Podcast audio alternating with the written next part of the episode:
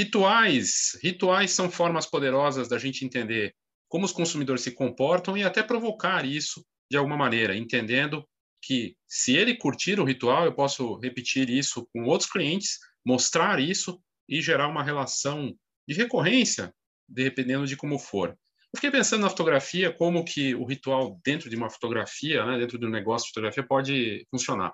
O nosso mercado é movido por cerimônias, né? Então tem o casamento é uma cerimônia, é um ritual e tem uma série de protocolos. Formatura, da mesma maneira, é, batizado e assim vai. Então, como poderia ser o olhar para isso em relação ao marketing, né? E a gente percebe que existem alguns rituais. Por exemplo, na fotografia de bebê tem aquela sessão Smash the Cake, que a criança pega um bolo e ela se delicia, faz toda aquela cerimônia ali, um ritual, em que o bolo é colocado na frente dela e o fotógrafo tem aquela cena para registrar e ver o que vai acontecer. Não deixa de ser um ritual. Um ritual um, do contato com aquele bolo, de uma situação inusitada. Existem protocolos que são sérios e têm que ser seguidos, e que aí a fotografia vai entrar, aparecer, por exemplo, não dá para perder num, no aniversário, vamos pegar, por exemplo, a, a hora do parabéns e o assoprar as velhinhas. É um momento alto ali do aniversário e o fotógrafo tem que pegar esse ritual. Mas existe um comportamento que você provoca e rituais estão ligados a produtos, a serviços. Um álbum que um cliente folheia pela primeira vez, que vai ter contato. É, eu já vi fotógrafo criando entregando o álbum durante a festa. Isso é uma surpresa, mas que envolve um ritual também, de ter contato com aquelas memórias que são sentimentos ali no papel.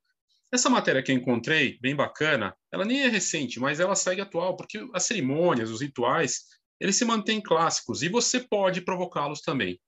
É do Dolakya Utpal, um psicólogo que escreveu aqui uma matéria falando de algo que, na verdade, foi abordado numa outra matéria da Harvard Business Review. E ele fala aqui de três razões pelas quais rituais de marca são tão poderosos. Um dos exemplos é um clássico, que tem a ver com uma coisa que a marca estava ligada com algo ruim pela marca em si.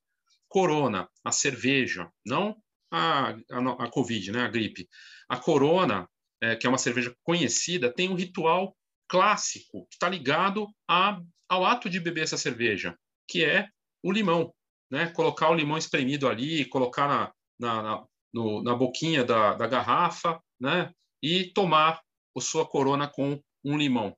Isso é um ritual e é um ritual que é, é gerado pelas marcas para que as pessoas criem uma relação diferente com o produto. Isso é muito interessante, porque a pessoa vai ter uma relação que vai além da marca, vai pro ritual.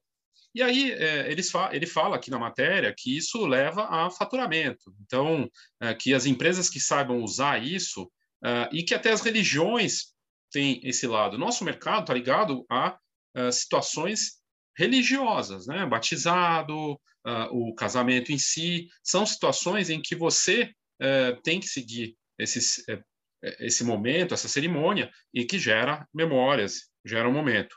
Mas ele fala aqui das marcas e como que as marcas uh, podem transformar isso numa poderosa uh, ferramenta, num rito muito parecido que a marca pode ter com algo até meio religioso, porque a pessoa cria o seu ritual em que ela tem que fazer aquilo.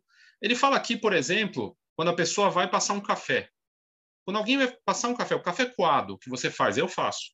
Café coado ou aquele café é, moído que você vai colocar numa, num negócio diferente ali, italiano, bacana, é um ritual, é gostoso. Você passa por um processo e envolve um produto. Eu tive que comprar o café, né, o pacote, mas o ritual em si é outra coisa. É, a bolacha Oreo, ou biscoito, depende de onde você está no Brasil, que você compra uma, uma bolacha, bolacha de chocolate dessas, Oreo, e ela tem um ritual que até a própria marca estimula, que é você é, colocar no leite e comer.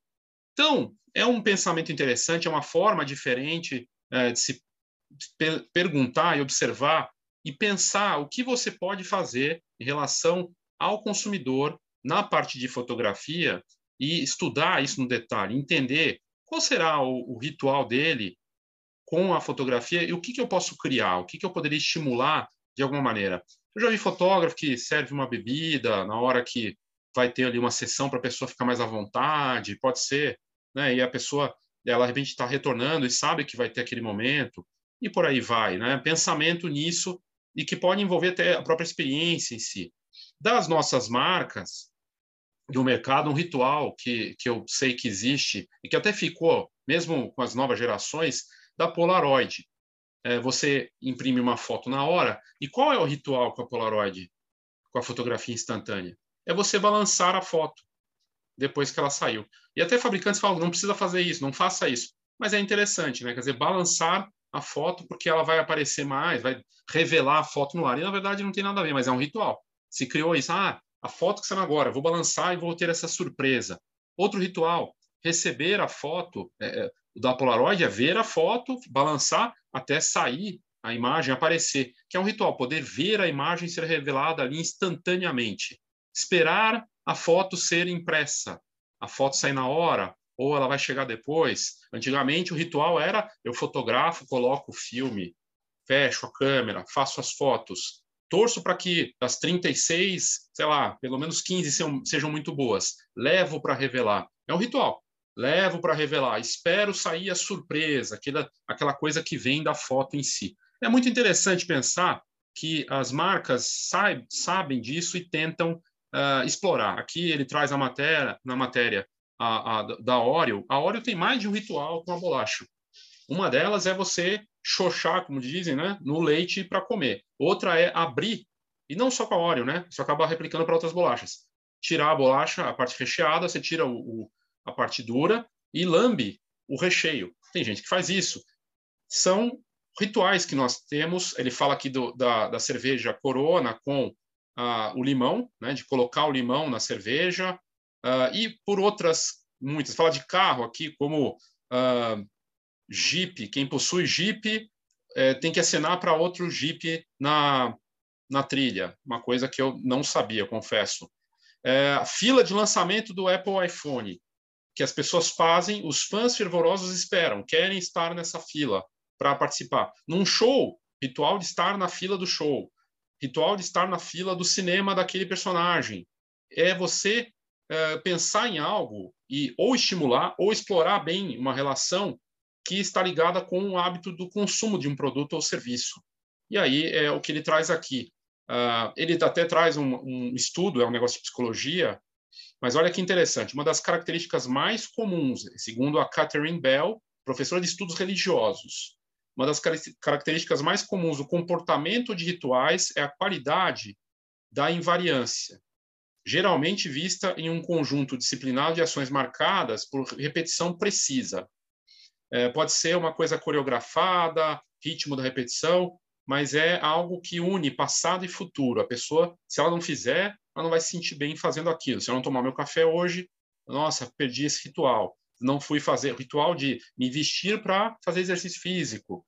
E assim vai, o ritual de fazer a comida. Né? Ele fala aqui, é, rituais bloqueiam clientes na comunidade de clientes da marca.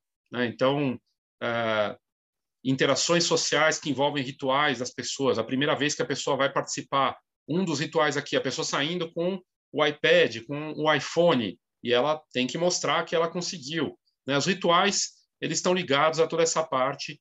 E ele fala, rituais dão ao cliente uma razão convincente para escolher a marca em um mercado lotado.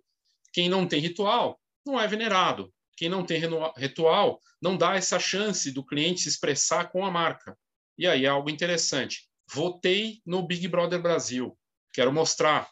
Faz uma enquete, é um ritual. Vou fazer enquete toda terça-feira. Tem a minha enquete do, do BBB, quem que vai sair. Um, ele fala aqui qual a grande vantagem dessa parte de pensar rituais. Que se eles forem bem projetados, específicos da marca, é, fica difícil para o concorrente imitar. Não importa o quão semelhantes ou mesmo os produtos do concorrente possam ser até melhores, o ritual do, da, do óleo, de fazer na bolacha ali, de é, ter essa relação, é uma coisa muito da óleo. Da, do limão com a corona também, e assim vai. Eu achei bem interessante e o que eu deixo como pergunta para você, como você pode aplicar os rituais, ou entender, ou criar, ou criar essa relação e estudar. Isso requer estudar o consumidor, estudar o seu mercado e entender que rituais que você poderia criar com seus produtos e serviços. Ok? Então é isso, obrigado e até a próxima.